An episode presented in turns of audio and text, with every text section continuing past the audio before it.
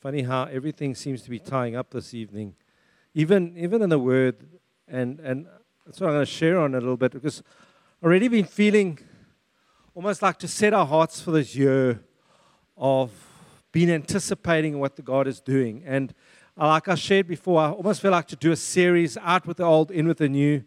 And so, you guys, you teach. I want us that to be our focus this year, just to begin, because I think out with the old and in with the new, it's what it means to be a new creation in Christ. What, what our, how we love is so different. We got this new operating system. And uh, this operating system is completely different to the old. And it's how we live, how we have identity in Christ, how we love one another, how we relate to one another. And um, but this evening, I'm going to talk about the new image that we have in Christ. And, and, so it's not just a new operating system, but I've got a new image in Christ Jesus. And uh, yeah, so I, I, just, so the title of my message is really uh, projection versus reflection. Um, so if you, if you like to take notes, I know some of you do, but um, projection versus reflection. I mean, we're living in a time where it's all about image. And, uh, Image is important. Image is, doesn't matter if it's fake or if it's photoshopped. It's my image. It's what I want people to see about who I am, what I look like, how perfect my body is, and this is what we call projection, really. Um, and so, just as I've been looking at this, because um, let's face it, we don't care really if it's true or not. It's just what we want people to see of us. That's sometimes more important for us. And uh, I want to I want to challenge all of you this evening. I don't believe this just applies to people like the younger generation. You always like like um, who's it Solomon that says, you know, your youth it's all vanity and vanity. But I believe in a sense we all carry that with us even as we get older. And um, but yeah, we're living in a day and age where it is about projections. It is about what people perceive of us that counts. But I want to read just Romans 12:3 it says everyone who is among you not to think of himself more highly than he ought to think but to think soberly. So just using the language of Paul here says I want you to think soberly even yeah it's, it's the New King James think soberly. But you would agree with me we're living in a day and age where people are intoxicated with themselves. Using the language of Paul here. People are intoxicated with self obsession this is me. This is how I want people to see. And uh, the thing is, this intoxication, this self obsession, is actually fueled by social media. It's fueled by Facebook, it's fueled by Instagram, by Pinterest or TikTok, whatever, even YouTube. You know, people always present something. Oh, I've got this new great revelation. Let me teach it to whoever watches my YouTube channel. Or I've got this amazing understanding of what's happening in this country. And so you become a news reporter. You can be anything on, on YouTube, you can be anything on Facebook. But, but, it's, but it's actually got nothing to do with my personal life. It's just something I'm projecting because I want you to see something about the beauty of who I am or what I know. And it's all about me, it's projections.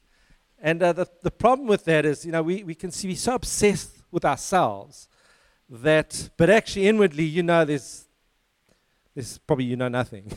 or you, you don't look, you know, that, that you've got to do all the Photoshop. You know, you're not perfect. And uh, that's the thing. Uh, but, you know, but even Timothy, you know, when Paul writes to Timothy, he, he kind of warns us about the days that, we, that you and I are in now. And he says to him, in the last days, people will be lovers of themselves. And so, and then he says they'll be lovers, they'll be boastful, they'll be proud. You know, so from that fruit of loving yourself, this is what's going to come. And, uh, and so I want to look at that just of just how we appear to others, how we project ourselves to others. And this isn't just your body, this is not just your looks. This can even be in what you want people to perceive of what you do. So let's use an illustration. Uh, Strava. who's got Strava here? Come on. I know, you, I know who's got it. Come on. Stick up your hand. Don't worry, I'm not going to beat you. I, I, I love you. It's amazing. It's good. People use it because it's good. It kind of, it, what does it do? He said, monitors your, your steps or your cycling kilometers. Am I right? So your heart rate. What else does it do? Um, your, your calories, come on. Your progress. So, would you agree with me, Stra? Yeah, yeah, yeah, all of that. But you'd agree with me, it, it makes you more conscious of yourself. It does. That's, now, now here, I'm not, I'm not beating it. I understand why guys have got it. Well, actually, I don't because I don't have it. no, I'm joking. But, but, but, but it does make us conscious, not only conscious of ourselves, but it makes you conscious of whoever else is on it. Hey, am I right? You can also see what your friends are doing if you connect. So you can see, hey, Orchid's done 10 kilometers, I better do 20. You know, you know that kind of thing. It can bring a, a competitiveness, you know, or how many calories has this person had? You know, just coming to think of it, we need a spiritual Strava. You know, what's, what's your feed for the day? You know, what's, what's your quiet time like? What's, what have you been eating of lately? Or what's your, what's your relationship with the Lord? How's your heart rate? You know, is it good with the Lord? Is it, is it good with people? You know, that kind of, actually, I think we've got Strava. It's called accountability. Yeah. I think, I think we got it. and it's free. That's the amazing thing. It's, uh, it's just a question of whether you use it or not. Um, but yeah, it monitors all these things. Um, but what I want to share on is all these things like Strava and social media. It's creating a culture of self awareness, but not only self awareness, but a cultural projection. And this is what I want to talk about. We, we project, even how fit we are, we project how good we are, how clever we are, how beautiful we are. It's all a projection. But you know, the thing with that is uh, there's a word for that. Now, not, the Bible doesn't say projection, but it does use another word, and it's called haughty. Have you heard of that word, haughty? Now, haughty is a little bit different to pride. Pride is what you feel in your heart. You know, I'm good, I'm lekker, I'm, I'm, I'm proud of who I am. That's pride. But haughtiness is something a little bit different. Haughty is, is actually doing something about what I am. And so haughtiness is actually lifting yourself up. Pride is just what you are in your heart, but haughtiness is what you do in a sense of who you are. And uh, so I, I, looked up the dictionary. It says haughtiness is having sh- and showing an attitude of superiority and contempt for people or things perceived to be inferior. Okay? So that's what haughtiness, that's actually projection in a large way. Um, and so we're not called to project ourselves, but we are called to reflect. We're called to reflect Jesus. And there's a difference. And uh, from the beginning, God's heart was to reflect Him. So when, so let's, when, I don't know how this happened. I'd have to talk to the Lord one day. But there came a and a moment in time where the Trinity got together. The Holy Spirit, the Father, the Son, they came together and they said, we're going to create man, and he's going to be a resemblance of us. He's going to be, let me go there quickly. Genesis 1.26, you got that one? Right. And it says, and God said, let us make man in our image according to our likeness. Let them have, okay, I'm going to just stop there. So God says, let, let us make man in our image and our likeness. Okay, so man's, I want to represent myself to the world, who I am. And I'm going to do it, I'm going to represent who I am in man that I create. Unlike the angels, unlike the beasts of the, you know, the world, the, the animals, all of that, that is not going to, but I'm going to create man to represent me in my image. Just think about that. Just, just take a moment. King of the universe, the one who created, from the one who's been from eternity past till now, the Trinity, the three persons in one, come together and they say, I want to make man to represent me. I'm going to duplicate who I am in my image and my likeness, and I'm going to make man to look like me. Just think about that. That is, I don't know about you, but that is awesome. to think God would do that. I mean, He's, he's above everything. Why, why do this? And it, and it says male and female, He created them. I just want to stop there. This is not just men, ladies, this is you too. You are a representation of God in the image. And so we see God creates man, He creates Adam, and is this perfect being, unblemished. And this is God's creation. And Adam was a representation of the glory of God on earth. And he was created in God's likeness. But the problem is here sin entered the world. Sin came through Adam's sin. You know, it came as he ate of the tree it corrupted him, it distorted him, it, it actually distorted the image of God at that moment. It corrupted him, it, it uh, disfigured the image of God. And it wasn't just Adam's sin, like uh, it was actually the very nature of who he was that was disrupted at that moment. You see, think of it. When Adam ate of the tree of knowledge of good and evil, there came a self consciousness of who I am. It's all about me. I'm, I'm not like we were singing this evening. You know, it really ties up with this message. We want more of you, less of us. The problem with eating of the tree, it made us more aware of us and less of Him. And God's had to send His Son for this very reason. Because not only could we not understand the likeness and the goodness and the righteousness of who He is, He sent His Son to, to, to reveal that once again to us. Because we've lost sight of the image of God. And, uh, and that's why, even when, when Jesus uh, was talking to the disciples, and, and, he sa- and Philip says to him, uh, Jesus, you know, show us the Father. And John 14, 9, he says, You know, Philip, if you've seen me, you've seen who? The Father. He says, I'm here to represent the Father. I'm here in the likeness of the Father. And when you look at me, you're actually looking at the Father too. We won. We, we won in, in everything in our nature we won, Philip. So if you've seen me, you've seen the Father. I'm here to represent him. The word, the Bible says, became flesh for you and I.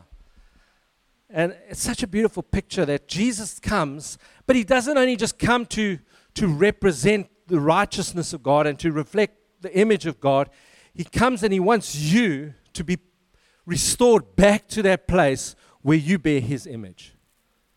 See, like to take away our sins isn't just taking away the bad. It's like it's like it's like putting in a new man. That's what it is. It's a new operating system, but it's it's one that serves him, it's one that desires him, it's one that longs after him. And Jesus knew that we couldn't do this. Even if we saw him, it wasn't going to be enough. And so he says to his disciples, this, listen, in order for you to actually do this, to bear my image properly, I'm going to send you my spirit. And I'm going to send you my spirit, and He's going to enable you so that you can bear my image properly. Notice that, that He says this to the disciples. He says, Wait for me in Jerusalem, and you will be my witnesses. But they had to wait for the Holy Spirit. You know, I believe if they hadn't waited for the Holy Spirit, they would have gone in the flesh and they would have tried to represent Jesus, and it would have been more of a projection rather than a reflection. It would have been, this is what I think he is, and this is how my idea of what God looks like, and this is Him, and I think they would have messed up. But that's why Jesus said, Wait for me in Jerusalem, because I'm going to clothe you from on high. And it's from that place that it's going to be something working inside of you, and then begins to permeate, begins to express itself in your very nature. It's important that we understand this, church, because I think sometimes we do that. Sometimes we're premature in things and and we think we know things, and we sometimes we get confused versus projecting something or reflecting Christ. And, uh, and I'm going to just kind of touch on that because I think there is still parts of my nature that, that so desperately wants to project Bennie. there is. I know. I know the old man in me. And if you say you're not, I'm saying you're a liar. there is things that you still sometimes when someone grinds you or irritates you, there's still something of you that wants to let them know that you've got a problem with them or something. That's projection. It does. When you're driving on the road and some taxi pulls in front of you, you want to project, hey? You don't want to reflect. I got a conscience sits next to me in the car, so it, it's very hard. But, but people are always reading us. They're always looking at us. We are witnesses, whether you like it or not. But it's not, it's a question of who you're witnessing. Are you Jesus' witnesses? Because, like I said, he said to the Holy Spirit, when the Holy Spirit comes, you will be what? My witnesses. The question is, whose witnesses are you? And uh, people are reading us all the time. They're observing us. They, you know, they're always witnessing. They're, they're reading us like a book. You know, they read our body language. They read our verbal language. They, they, our demeanors, our attitudes. They're looking at everything. Paul says, uh, let me look at it. Uh, in 2 Corinthians 3 2, he says, You yourselves are letters of recommendation written on our hearts to be known and read by all. Oh, it's such a beautiful picture that he gives. So the question is do people read you by your projection or do they read you by your reflection of Jesus? That's the question. And uh, here's the key to help you discern the difference. You see, you, this is my, my argument in this, is that people can't see Jesus through projection because you're in the way. Okay? So you've got to step out of the way. We want more of you, Lord. We want, what's the other one? Less of me. So, in other words, in the, we've got to kind of step out the way so people can see the reflection of Jesus. And um, I'm just reminded of John the Baptist. What did he say when he was preparing the way for Jesus? He said, What did he say? I must what? Decrease, and he must increase. So, do people see Christ through our reflection? Well, Philippians 2 5 says this Have this mind among yourselves, which is in Christ Jesus, who, though he was in the form of God, did not count equality with God something to be grasped, but emptied himself. You know, if Jesus saying, Look, Paul saying, Have this mind that is in you. Jesus, who had everything, he was so glorious. It says that he emptied himself. He wasn't trying to grasp something that made him look good. He said, Look, I'm going to come and do the will of the Father. And in this moment, I'm going to empty myself. However that looked, that glory of who he was, he still remained God, but he became man, the Bible says. And he didn't stop there, he became a servant to man. And he didn't stop there either, he became a servant even to the point of death because it wasn't about him. It was about what he wanted the Father to do through him. And if that's Jesus, and the Bible says I've got to have that mind, that means I know my projections have got to come to an end. I know I've got to lay that thing down constantly.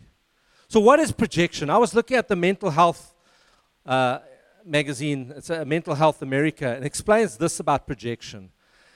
It says having a psychological feeling and emotions that are within us. But instead of owning those feelings and emotions, we will instead attribute it to others around us we will preferably cast it on to them. See, so we've got issues, you know, that, that we don't want people to see on us. We'll, we'll put it on those around us. You know, they're not accepting. They are not loving. They don't include me. They do this. They do that. It's all they. And we can live like that sometimes. But there's a cure for that. I want to just help you. Uh, don't worry, it's, it's, there is a cure. And you know what it is? Philippians 2 3. There's a cure to projection, there's a cure to being haughty. Do nothing out of selfish ambition or conceit, but in humility, count others more significantly than yourself. You see, you can't reflect Jesus and be self absorbed at the same time. You can't. And that's what Philippians is saying. Listen, you want to get over haughtiness, if you want to get over that thing of just always displaying your glory, your glory, your glory, you know how to do that. You think of others more than yourself. There's a cure. And this is the thing the irony of, of projection is that it's so deceptive, is that because it's like, where's that projector? There. That's a projector. We don't look at the projector when we're watching things, hey? we look at the screen because it's projecting onto the screen. And so we like that projector sometimes. Yeah, people, we, we don't want people to look at us as if, you know, we've got issues. We want to rather put it there because that's the person to blame. And uh, we work like that. It's, and the irony of projection is this we build walls around ourselves sometimes of insecurities, and then we ask questions like, why is no one connecting with me? Why? You know, that, that's what projection does. Or you know, um, we hold people at distance, or we, sometimes we say, you know, the church is just unloving, it's uncaring. But then what happens is sometimes we leave the church. Have you ever noticed that? That's projection. The church doesn't leave you, you leave the church. I, I want you to grasp this because I, I, I say to Lauren when I was wrestling with this, I felt almost like there's a deception that can come over us. I'm not saying people are planning on leaving. I just hear my heart. I just feel that sometimes we get caught up in the small things and we're so easy to project it. And, and God's like saying, I want you to see where it's coming from. It's not coming from here. It's, it's not coming from those, it's within. Projection is, that thing is from within that it's projecting. It's the images that are in that it's projecting onto that screen. And uh, that's the thing with deception. And uh, you see, we can, and even let's say, let's say someone leaves the church, and I've had this many times. People have left the church because, you know, th- they'll, they'll, they'll relieve their conscience by saying, well, there's a church down the road. It's got the same worship, the same whatever. It's almost like the church can be a generic relationship. Now, I do believe there's an ecumenical church, which means there's a global church. I do believe that. I do believe that Jesus is going to come back one day and he's going to bring his whole bride together. I do see that. But I also see that there is a local church. I see there is a, a local church that God calls us to commit ourselves to, to love. And it's not a generic thing. It's not like a McDonald's down the road and the McDonald's there are going to taste the same. No, this congregation is a representation of Him here and now. And He says, This is going to bear an image of what I wanted to bear here. And so in that, there's a commitment, there's a there's giving up of yourself, there's, there's something of what I attri- attribute to as a person, because all of you are different. You all attribute something of the glory of God. And there's something unique that He's doing through us. And it's not a generic thing. Do you, do you get me? There is a thing called the local church. Otherwise, John wouldn't have written the, the revelation to the seven churches. He should have just wrote one letter and say, listen, this all applies to you. It's a generic thing. It's, this is just to the church. This is to the ecumenical church. But he wrote seven letters to seven churches because they had distinct issues, they had distinct problems, but they also had distinct strengths. And so he recognizes it, but he wants to help them. So here where I'm going, I know I'm sounding a bit passionate, but I almost feel like, yeah, I just feel even in our relationships, it's personal. It's not generic. Let me tell you, it's personal. When Laura and I, when we sit with people and we love them and we care for them and we, we disciple them and it's long hours and, and all these things, it gets personal. It really does. And when people pull out and you just say, well, you know, there's another church down the road, it's hard not to take that personally. Um, the, and the, and the, well, this is what I want to actually say in this, because sometimes I know it's people that aren't in leadership that will say this, you know, it's all the same, it's all generic. It's, but, and, and to say to us leaders, listen, don't take it personally when people leave. Can I say this? Paul took it personally when people left and I'm going to explain it. 2 Timothy 4. You don't have to go there. I didn't, I didn't have the scripture. But go and read 2 Timothy 4. Paul writes a letter to Timothy. And you hear the heart of Paul aching over people that have just left him. And he says this. He, talks about this guy by the name of Demas and Alexander the coppersmith. And he says, these, you know, these guys have abandoned me. Notice that. He says, verse 16, but, and then he says, but they have all deserted me. And there's a heartfelt letter that Paul writes and he doesn't say they've left the church as if Paul separated from it. He says they've left me. I want to say when people leave, they don't just leave Josh, Gen, George, PM. I'm not saying people have left. but I'm trying to make a point here is that when people do leave, it rips our hearts because we've built, we've covenanted, we've had relationships. And so it's so important that we understand that, that when we build together, I'm building with you as a person.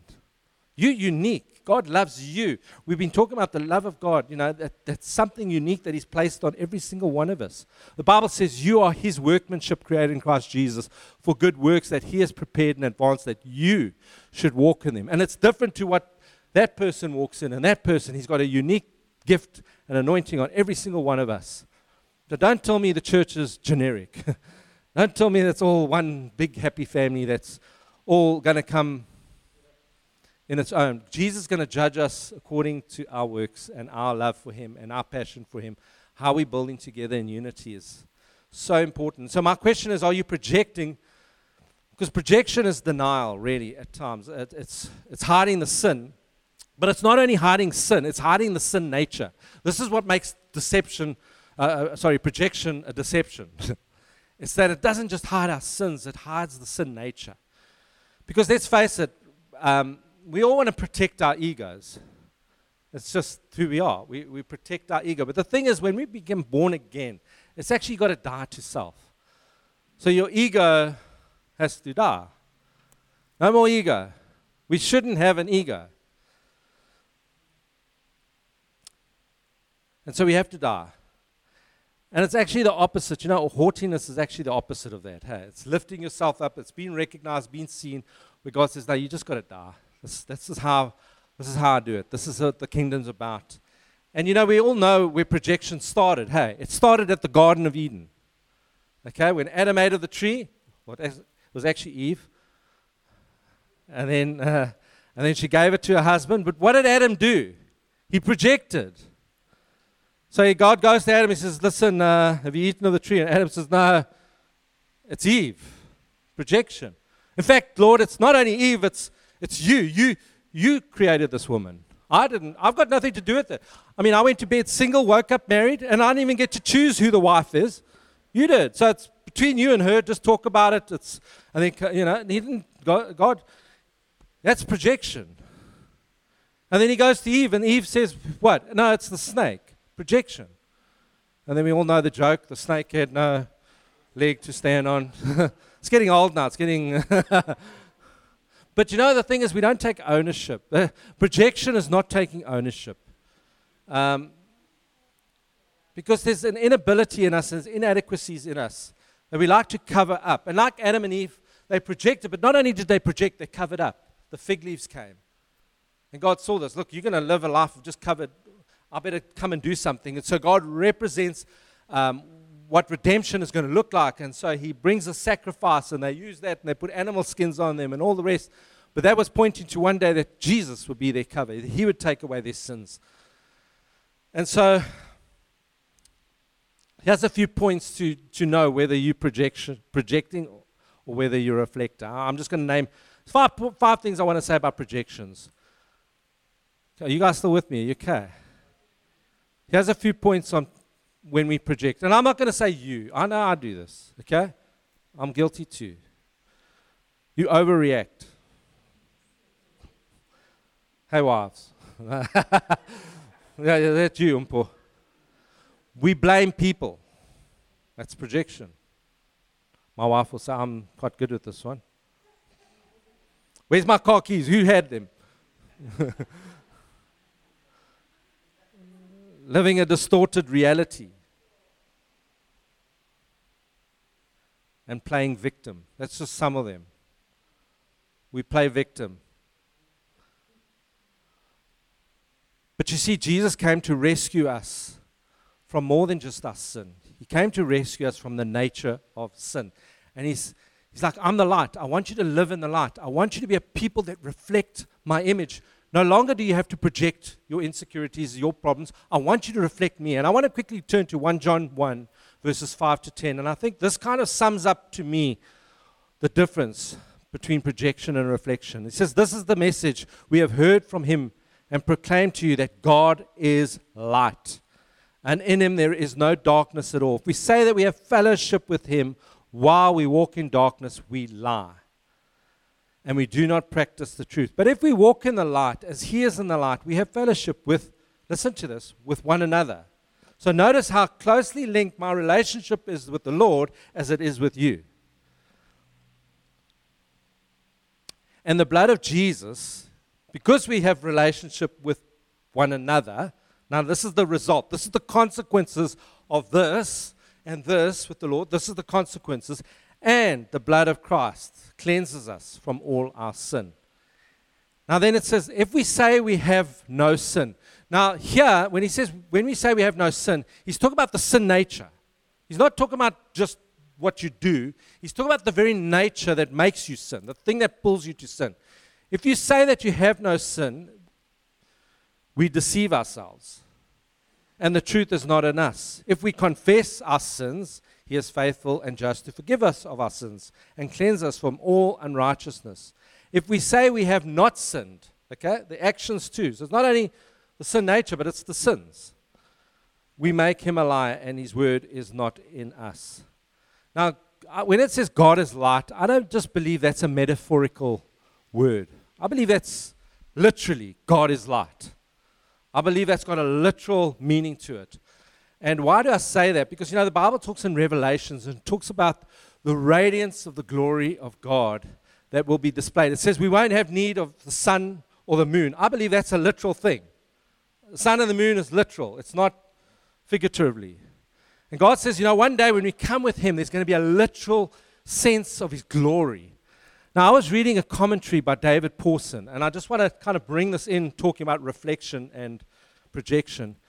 He, he makes note of something I found very interesting. He talks about Revelations 21 19, where he talks about the radiance of the glory of God is known.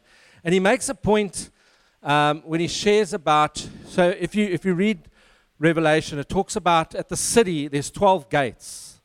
And each gate is a representation of the 12 tribes of Israel. Okay? And each gate is uh, not only representing the t- tribe, but it represents a jewel, a gem. Okay? Uh, I just want to explain something here to you because I want to kind of bring it into what I'm sharing. So, David Pawson makes a point, and the point that he wants to make is you know, this really shows that God wrote the Bible, wasn't man. Because he makes a point that um, the jewels that are used in Revelations are what we call an, what's it, anisotropic jewels. You get what, so there's only 28 jewels that you get.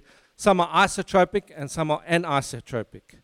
Okay, this is not my wisdom. This is David Pawson that was just commentary. So I'm just sharing what he's sharing. And he says this, you know, he says it's interesting because only through modern technology now, where they're actually able to microscopically cut a gem, okay, that's so thin. And now with, with the ability to, to, to, sh- to shine a light, like a laser light, which is what they call a polarized light, through this gem, okay, and he says when you do that, you can actually distinguish between isotropic jewels and anisotropic jewels. Now, this is very interesting because David Pawson says, you know, John wrote this letter, what, 2,000 years ago. How did he know? They didn't have the technology then to distinguish what's isotropic and anisotropic. All the jewels that are mentioned in heaven at those gates are anisotropic, which means they are, are, are jewels that shine a radiant light under this intense light. And then he says this, you know, um, it, it really reflects that you know, only God could know this. But the point I want to make is this. You know, because one of the things David Pawson also says, he says, but when you shine that light, maybe just put up that, that slide for me, Renee. So I'll put it up there so you can just visualize the first part of that slide. So those are the 12 stones that this is how they look under the radiance of this intense light. Now, before you show the other one, now you would think, well, diamonds aren't on there. You and I think, well, you know, I mean, diamonds are beautiful. But notice this. Now, show the next slide. That's what a diamond looks like under that light. Now, the point I want to make is a diamond can look like a piece of coal under that light. It doesn't have a glory, it doesn't have a shine and a beauty of the color that the other gems do. And the point I want to make, you know, sometimes what we view here on earth is precious. Some of the things that we look and we think, you know, this really is something glorious. Can I say, under the light of the glory of God, it pales in the sight. And I feel God is calling us to be a people that don't look at the world's way of what's beautiful.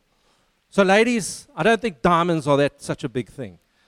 Okay? I'm just trying to relieve the, the future husbands one day. Get them a gem, man. That's, that's going to be forever. And under intense light, it's beautiful. But uh, I almost feel like some of us have looked to the world and we think, you know, I'm just, I'm just not a representation of God. I don't reflect Him. You know, because our standards are here. Our standards are under the light that we have. Can I say this light is nothing? This light cannot produce something of that glory. And I feel some of us are bowed under pressures of what's beautiful, what things look like on the outward. But I want to say tonight, God shines a light that cuts deep into every heart. But when we come to that place and we allow Him and His glory to reflect what's in us, to bring it out and say, God, if there's things in your life that just need to be exposed, that He can deal with it. He wants to. Because what God is focused on is the eternal things. It's not on the temporal things. The things here are going to perish and everything with it. But you and I are here to reflect the glory of Jesus. And like that beautiful light that shines on those things, let me tell you, Jesus is coming but one day and he's going to reflect the glory of God. The question is, are you and I going to reflect it back when he comes? The Bible says when he does come, we will be like him. I want to be like Jesus when he comes in the fullness of who he is. I don't want, I, I want to just, God, I know there's lots you got to change, but man, I don't want to, I don't want the world's impression of what's beautiful. Because the world's only looking through the light of something that's minimal. Actually, the world's light is actually darkness, the Bible says. And so, just in response to that this evening, I, I want us to come to the Lord. I first want to maybe just. There might be someone here who hasn't given their life to Jesus and you've looked at the world as kind of your, almost like your role model. Know, this is glorious, this is glorious, this is glorious. And I say, Jesus is coming back one day. And the Bible says he's going to have eyes like fire. And I'm going to say it's going to pierce every heart, every nook and cranny in your heart, every deep cavity. And he's going to shine through all of those things. And he's going to see the real you. And the question is have you given your life to him? Have you, have you committed your life to Him? Because none of us here are perfect. I want to say this a Christian and a non Christian, the only difference isn't not that one's perfect and one is, is perfect, the one isn't. The only difference is the one has Jesus and the other one doesn't. The other one has received Jesus as Lord, and He comes and resides in you, and He lives a life now. Like Paul says, it's no longer me that's living, because I know I live a deceitful life. I know the world has a pull on me. But now as I die to my flesh, I die to those things, and I allow the life of Christ to reign in me, and I give Him access. And there's moments that, in that moment, that you, you know, this is the beautiful thing that we can come before the Lord repentant all the time. We can have a life of just repent, repent, and he's, the Bible says He's faithful and just to forgive us of all our sins, and it doesn't matter what it is, He will forgive you. I can guarantee you, when you come to Him truly with an open heart, He will forgive you. And so let's just close our eyes for a moment. Now I'm going to ask that everybody just pray with me. Dear Lord Jesus, won't you come into my heart and be my personal Savior and be my Lord? Lord Jesus, I want to die to my old self. I want you to come and take reign in my life. I want you to be king. I want you to be Lord. I want you to come and live inside of me. And I want you to rule and reign. I'm going to stop there. Now, some of you sitting here might not have, this might be the first time you've said that prayer. Now, just take a moment while every eye's closed. If this is the first time and you mean it, and this is the first time that you have received Him as Lord, I want to ask that you put up your hand. Don't hold back. We've all had to make a moment in our lives, a decision to do this. Is there anybody here? Thank you, Jesus. We won't, we'll wait a little bit. The biggest step that we can make is this one. Because this step has got to do with eternity. It's being with Him forever and ever, the King of Kings and the Lord of Lords. And then the rest of us. Might be some of you sitting here that you know you've gotten in the way of His glory. You know, at times that you projected things that are just really you and not Him. But I feel in that that we respond to Him this evening, that we come repentant. But like I've been sharing with that scripture, Jesus didn't just come and take away our sins. He came to try and re- to restore us from the very nature of that sin that pulls us away from Him. That He is light, but you know, the, the amazing thing in that scripture is, is we just come before Him and confess that to Him. There's strongholds in some of us. But you know, I believe today God can release us from those strongholds. It's not just the sins, it's the nature of the pull of those sins that Jesus wants to free us from. You know, Jesus didn't just come and take away the condemnation of sin, He came to take away the power of sin. And all of us are called to reflect Him. And so, if there's you here this evening, I want us to just respond to Him this evening. If you feel that you at times are like that diamond, you look beautiful on the outside, there's just such an adoring, adorning appearance, but yet under the light of Jesus, I know I'm a lump of coal. There's things in my life that just doesn't represent Him well. If that's you this evening, I want you to stand before Him. Not before me. I'm, not, I'm just a man. I can't see your heart, but stand before Him now. The Bible says that even that we can confess our sins one to another. We can confess those blemishes that were within us that hold us back. And I think when you do that, I know when you do that, God comes and He sets us free from the power of those things have on us. But it's going to take faith in you. It's going to take a decision and I want you to just meditate for a moment. There might be some more people here. I don't just believe it's two. I believe there's so many of us that, that sit with things that just hold us back. Come, Lord. Just want to wait a moment.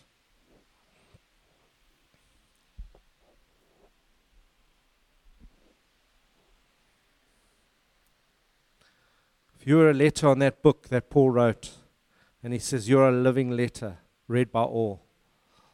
People were to read the pages of your life, what would they read? Come, Jesus. Thank you, Father.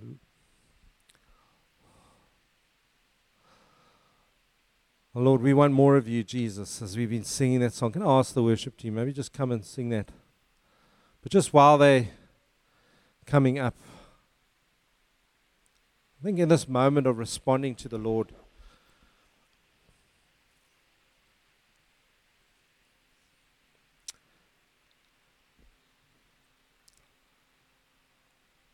I want to ask, just in that response to Him, as we sing this song, we want more of you. I want you to think about those very things that hold you back, those very things that project the image of yourself, to actually bring it to the cross this evening. It's at the cross where that thing dies. It's at the cross where it's put on the altar that God can deal with it.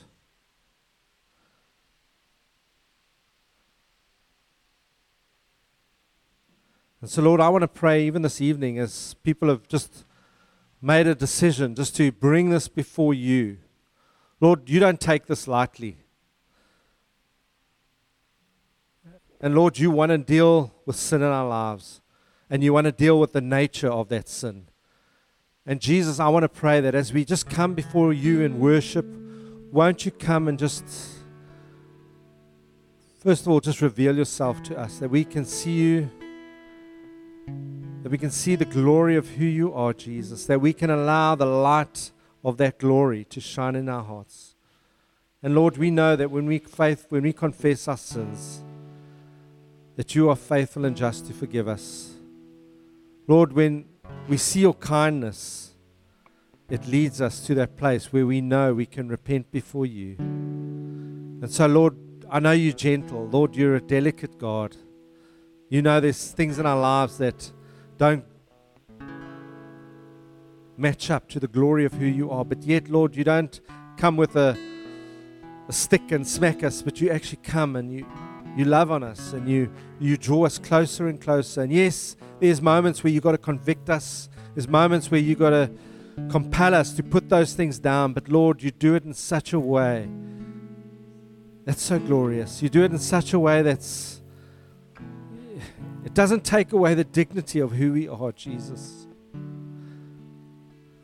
And Lord, I want to pray for, for, for those standing now. Won't you come and just remove that right now, Jesus? Let them begin to reflect the image that's grown dim of you. Let them begin to reflect the glory of you, Jesus. Let's sing that song again. Let me do that, Stephen.